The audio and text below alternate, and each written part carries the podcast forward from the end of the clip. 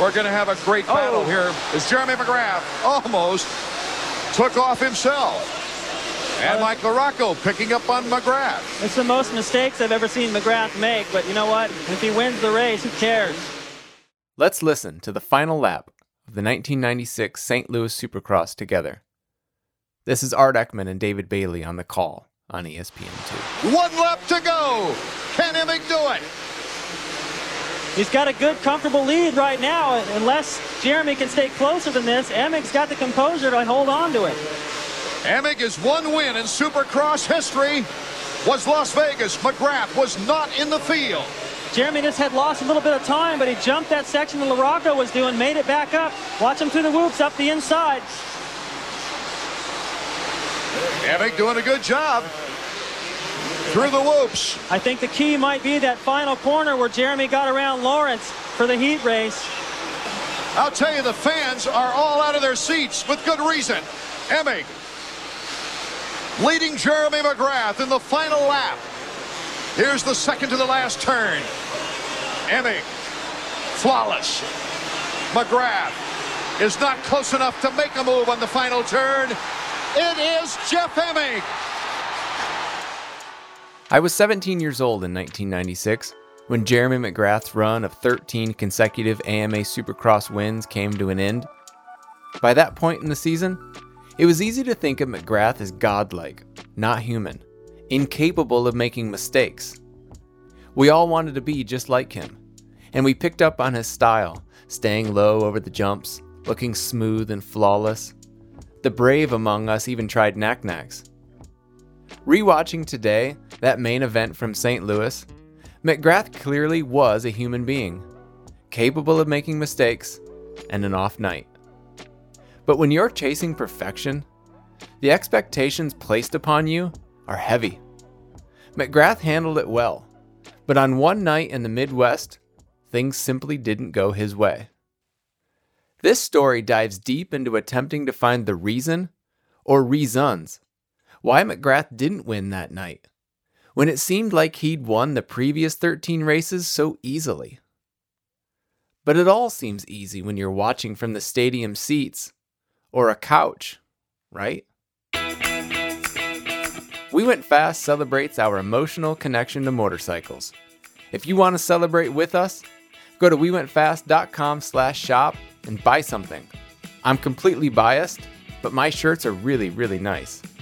Tell a friend about We Went Fast and keep me in mind if you're looking for a gift for someone. I can ship anywhere on your behalf. For products that tell a story, go to wewentfast.com slash shop. Here's Jeremy McGrath and the terrible, horrible, no good, very bad night in St. Louis. On April 27th, 1996, Jeremy McGrath fell short of perfection, and the rest of the world won't let him forget it. Skip Norfolk blew it. Decades later, he repeats himself ad nauseum in recounting one of the more sour memories in his career as Jeremy McGrath's race mechanic. I didn't do my job. I let the guy down. I wasn't able to. I failed him. McGrath only recently learned of this burden Norfolk carried all these years. He had no idea Skip blamed himself for the 1996 St. Louis Supercross loss, the only blemish in a season where McGrath won 14 out of the 15 races, including a fourth consecutive championship. McGrath bristles at the first mention of being asked to discuss this race.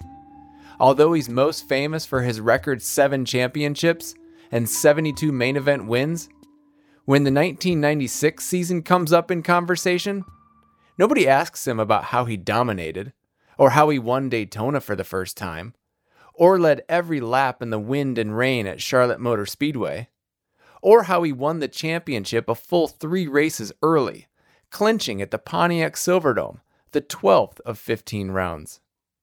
It's always about the night that he took second place. The philosophical argument about 1996 is what was more unusual? The fact that Jeremy McGrath had won the first 13 races, or that there could be a night where he simply wasn't the best rider? I made a career doing the things that people thought I couldn't, McGrath said. I was fortunate to be good enough to where that type of race, where I got second, was a miserable race. That's a weird thing to say. McGrath dominated the 96 season, but like any sports streak, he caught some breaks. In Seattle, he rebounded from a poor start and was passed by Damon Huffman three times for the lead. Attempting a fourth pass, Huffman stalled his bike and couldn't catch McGrath again. In Indianapolis, Jeff Emig led comfortably at the halfway point and, in an unforced error, washed out in a corner. What if talk won't change history, but can be fun for discussion? What's certain is McGrath was not the best supercross racer on one night in St. Louis. So many things lined up wrong to go racing that day, Norfolk says. None of the parties involved can offer a single detail that specifically caused the outcome of this race. But in a season where nothing could go wrong for McGrath's team, suddenly there was a series of minute circumstances that, in hindsight, collectively didn't seem right. The first clue arose long before they arrived on site. The 1996 race was held at a new stadium, what was then called the Trans World Dome. It had only been open for five months, and parts of it were still under construction. Two weeks prior to the race, AMA referee Duke Finch warned all teams that parking would be limited due to ongoing construction. The promoter, Pace Motorsports, rented 14 loading dock slots where the teams with 18 wheelers could park and work. Everyone else was advised to pack light because they would be pitted together inside an open area and had to carry in all their supplies. Team Honda still operated out of box vans in 1996. In St. Louis, Norfolk and McGrath looked like a couple of local weekend warriors. They had a bike, a toolbox, lawn chair, and gear bag sitting in the dark concrete underbelly of the stadium. McGrath was used to this type of setting from all the European races he'd attended. But in the United States, with so much pressure building to earn a perfect season, Norfolk felt uneasy because he didn't feel like he was in control of his surroundings. We were standing there naked in a sense, Norfolk says. In addition to maintaining McGrath's bike every week, he typically ran interference and tried to make sure his rider had the space and time to mentally prepare each night. As the win streak lengthened, the interview and appearance requests ballooned, as did the number of fans and friends stopping by for FaceTime with Jeremy. Coming into 1996, McGrath was already by far the most popular rider in the sport. By the end of the season, his dominance had earned him and the sport coverage in USA Today, appearances on ESPN SportsCenter and RPM Tonight, outreach from local news stations and dailies along each stop, even hard copy did a hit. The promoters were also reaching out to The Tonight Show. Showtime was in high demand, and Norfolk worked overtime to make sure his rider had space throughout race day. It wasn't up to McGrath to say no, Norfolk says. He was Superman. Saying no was my job. I just tied Superman's shoes. That's all I did. Jeremy had an unbelievable ability to focus and turn things off and on. He could mentally talk himself out of arm pump. That's how strong he was. Norfolk believes two types of spectators showed up that cool late April night those who wanted to see Superman triumph once more, and those who wanted proof that Superman really was Clark Kent. St. Louis was the closest event Emig had to a hometown race in his professional career. Raised 250 miles away in Kansas City, Emig bought a dozen tickets for family and friends, and the 36,717 spectators in attendance were clearly split in allegiance between the champ and the challenger. The crowd was impressive considering that two other major sporting events were scheduled on the same day. Six tenths of a mile to the south, an early afternoon baseball game at Busch Memorial Stadium was played between the Atlanta Braves and the St. Louis Cardinals. At the same time as the gate drop for Supercross Heat Number 1, the NHL's St. Louis Blues and the Toronto Maple Leafs squared off one mile to the west in conference quarterfinal game six. With 20,770 fans, the Kiel Center was at 108% capacity. Back in the Trans World Dome, as the first heat race of the night was lining up, 1983 AMA Supercross champion David Bailey was banging on the walls of the press box elevator while Art Eckman sat waiting for him in the television booth overlooking the stadium floor. Bailey, ESPN's Supercross analyst at the time, was stuck and alone, and the emergency phone was either out of order or had yet to be installed. Bailey can't recall. What he does remember is that he was involuntarily quarantined for 71 minutes and may have missed the start of the race had it not been for Eckman, who figured it out. Eckman and field reporter Marty Reid razzed Bailey all night on air. Even Emig got in on the joke in his podium interview. After being lifted from the broken elevator by the fire department, Bailey was brought into the TV booth where Eckman sat with a friend, a gentleman in his mid 50s, wearing a blue button down and gray slacks, and who also happened to be wearing a studio headset. David, this is Bobby Cox, Eckman said. Cool, Bailey said as he tried to calm himself down, get into place, straighten his tie, and put on his headset. Then he thought to himself, Who in the hell is Bobby Cox? After the ESPN Speed World opening sequence, the Supercross telecast opened with Eckman introducing Bailey and special guest Bobby Cox, a casual Supercross fan and the general manager of the 1995 World Series winning Atlanta Braves. On air, Cox talked about how the 1982 Braves also started their season with 13 consecutive victories, a record that was matched by the Milwaukee Brewers in 1987. As of this recording, those win streaks are still alive in Major League Baseball. This streak here, Cox said of McGrath's own run of a baker's dozen, it seems almost impossible to me. Cox, now a member of the Baseball Hall of Fame, had accurate analysis because three hours later, his foreshadowing proved to be correct.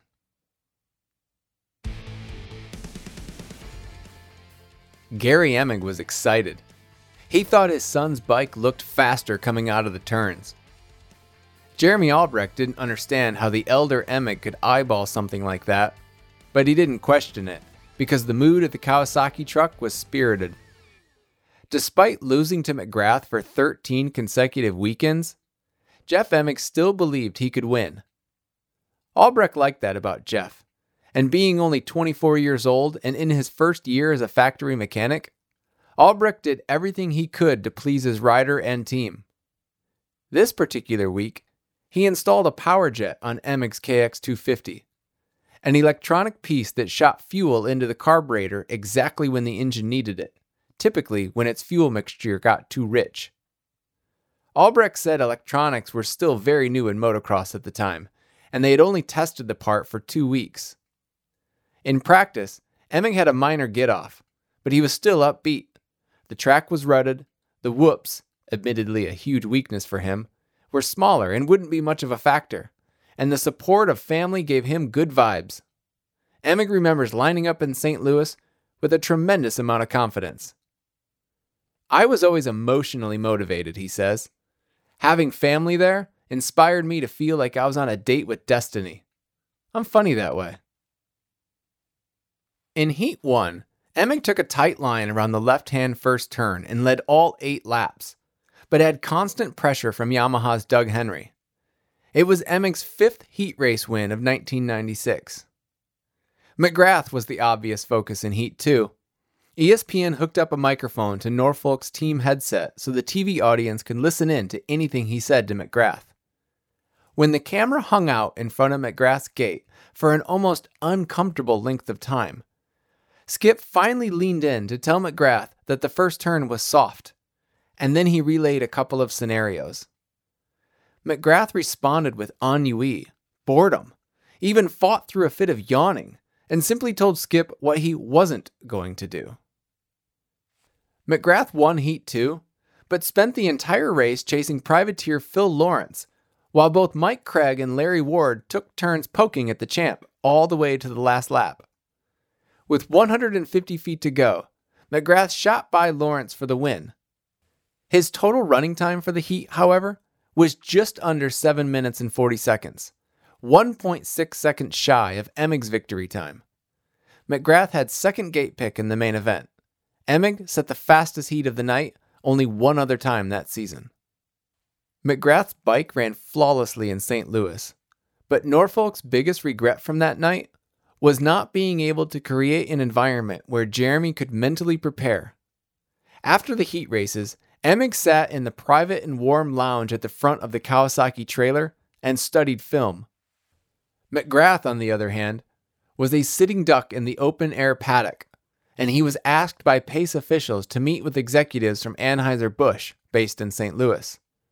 They were trying to close the beverage giant as a series sponsor, and McGrath obliged. He left the paddock to walk, in full gear, to a room that he thought was nearby. That never happened, McGrath says of the mid program request. It was a rare situation, but I'm a pleaser. I want to help everyone and then some. The meeting was in a suite on the other side of the stadium. It felt like two miles, McGrath recalls.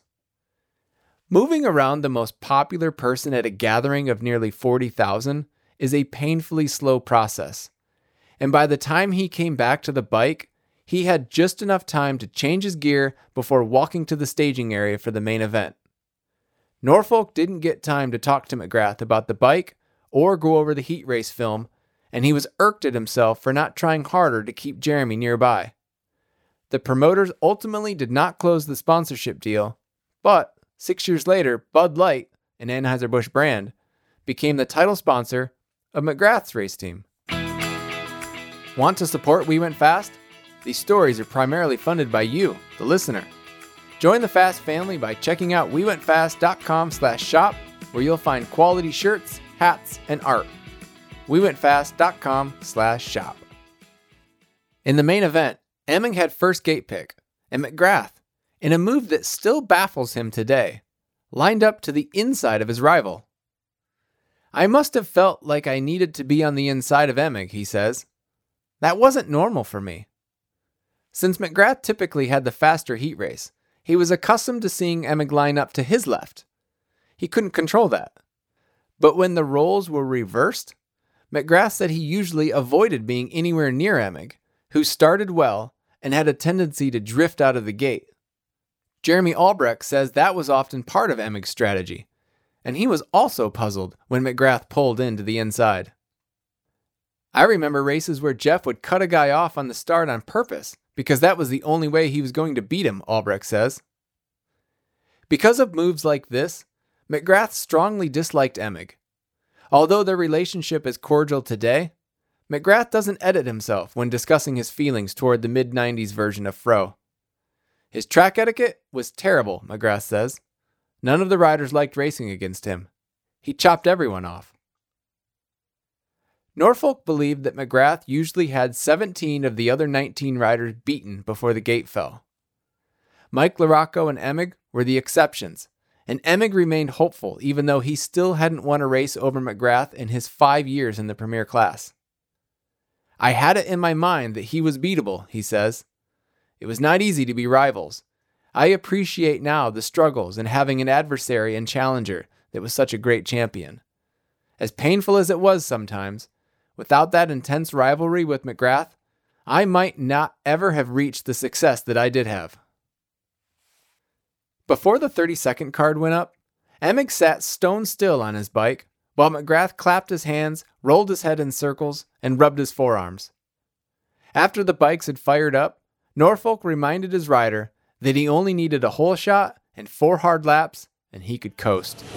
Hey, you got Honda Troy beside you, you got Team Yamaha down from them, and you know who's sitting on your right. Okay, you know where you got to be when the gate drops. Forget about the heat race. You need a hole shot, four laps of your race, and then you'll be out front. You can do whatever you want then. All right? Hammer on these guys. 20 laps this time. When the gate fell, Emig jumped out well and immediately shot to his left. Exactly as he did in the heat race, he hugged the inside of turn one and rounded the bend in the lead. McGrath was about 10th around the first corner, but was 5th coming into turn three. He spent nearly the entire first lap trying to pass Ezra Lusk for 4th and that was the last outright pass he made for the rest of the race. McGrath sat in fourth place until lap 9 when Phil Lawrence, who nipped at Emig for the lead, cross rutted on a roller and bounced awkwardly into a hay bale. On lap 10, McGrath was third and trailing behind two of the most difficult riders to pass Emig and Suzuki's Mike LaRocco, a rider who rarely started near the front. By the halfway point, Norfolk was in the mechanics area with a knot in his stomach. The fact that McGrath had sat in the same position for almost half the race, a position that wasn't the lead, was foreign to him. He could see that his rider wasn't on the balls of his feet, was making double foot dabs in the corner, casing small double jumps, losing traction coming out of the turns, and not riding like a four time champion. That was not Jeremy out there, he says. You could see it in how he rode. That's what hurt the most. On lap 12, the lead trio tightened up, and McGrath blasted by LaRocco on the start straight when he picked up momentum in the corner after the finish line. LaRocco stayed close, pulled even over the triples, and McGrath glanced over from the inside. In the next corner, McGrath went for the middle of the 180 degree turn, while LaRocco darted toward his front wheel. McGrath was slammed so hard by LaRocco that both feet flailed off the pegs and he weaved to the other side of the track. Look at LaRocco. He's got an excellent line coming off of that section. He gets Jeremy back briefly. Bar to bar, McGrath takes the advantage in the triple. LaRocco, he gets the block pass. Oh, what great infighting. That's what it's going to take. The guy that wants it the most right now is the guy that's going to win this race. LaRocco doesn't remember the specific pass, but says, Sounds like something I would have done. How McGrath's night didn't end right there is impressive. LaRocco then passed Emig in the same corner with a similar block, but led for only 150 feet. Two laps later, LaRocco hit Emig from the inside again, this time in a 90 degree corner, but came in at such a severe angle that his left leg popped off the right side of the bike. He remounted without falling, but McGrath swept by.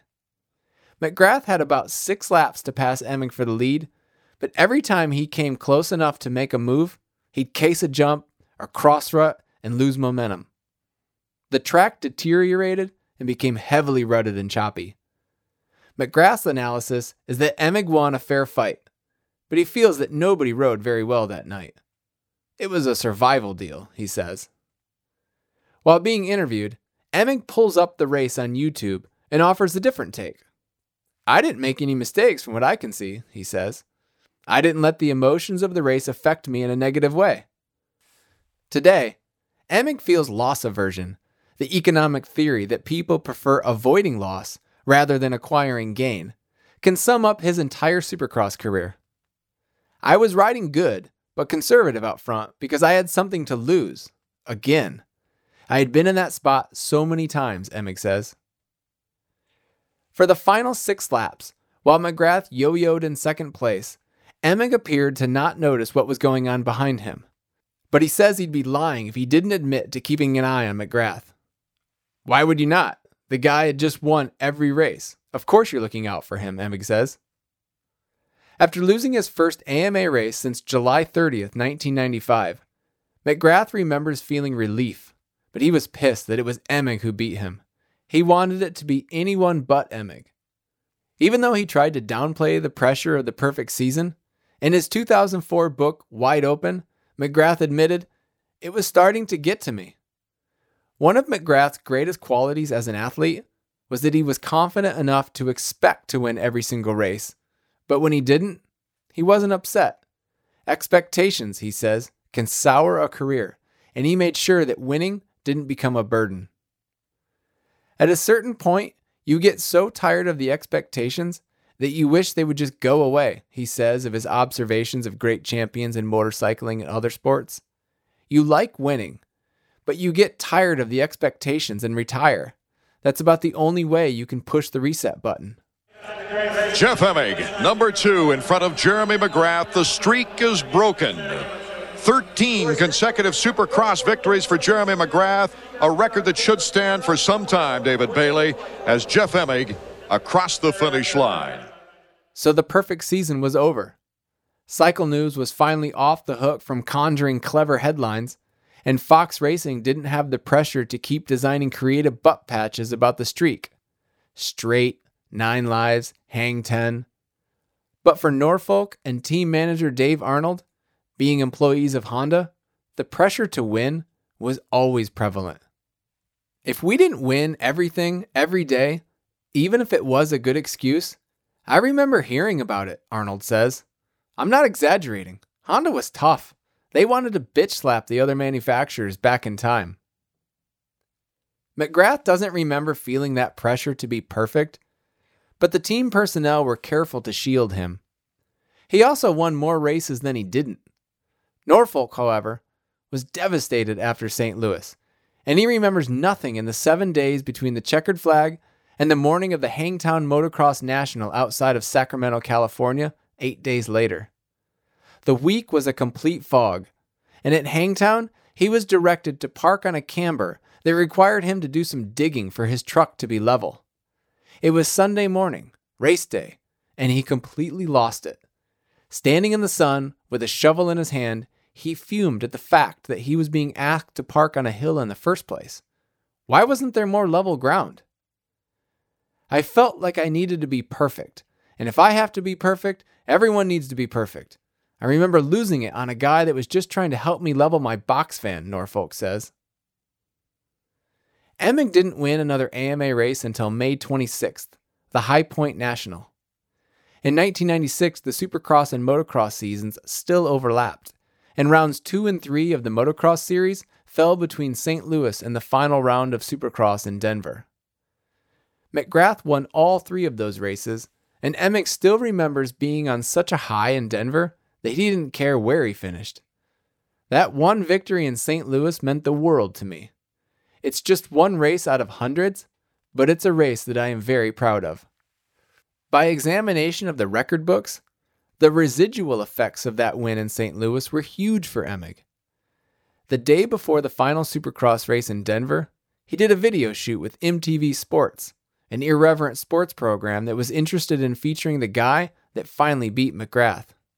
Emig went on to win 16 major AMA races through the end of 1997. He also won all three eligible championships the 96 and 97 250 Pro Motocross titles and the 1997 Supercross Championship.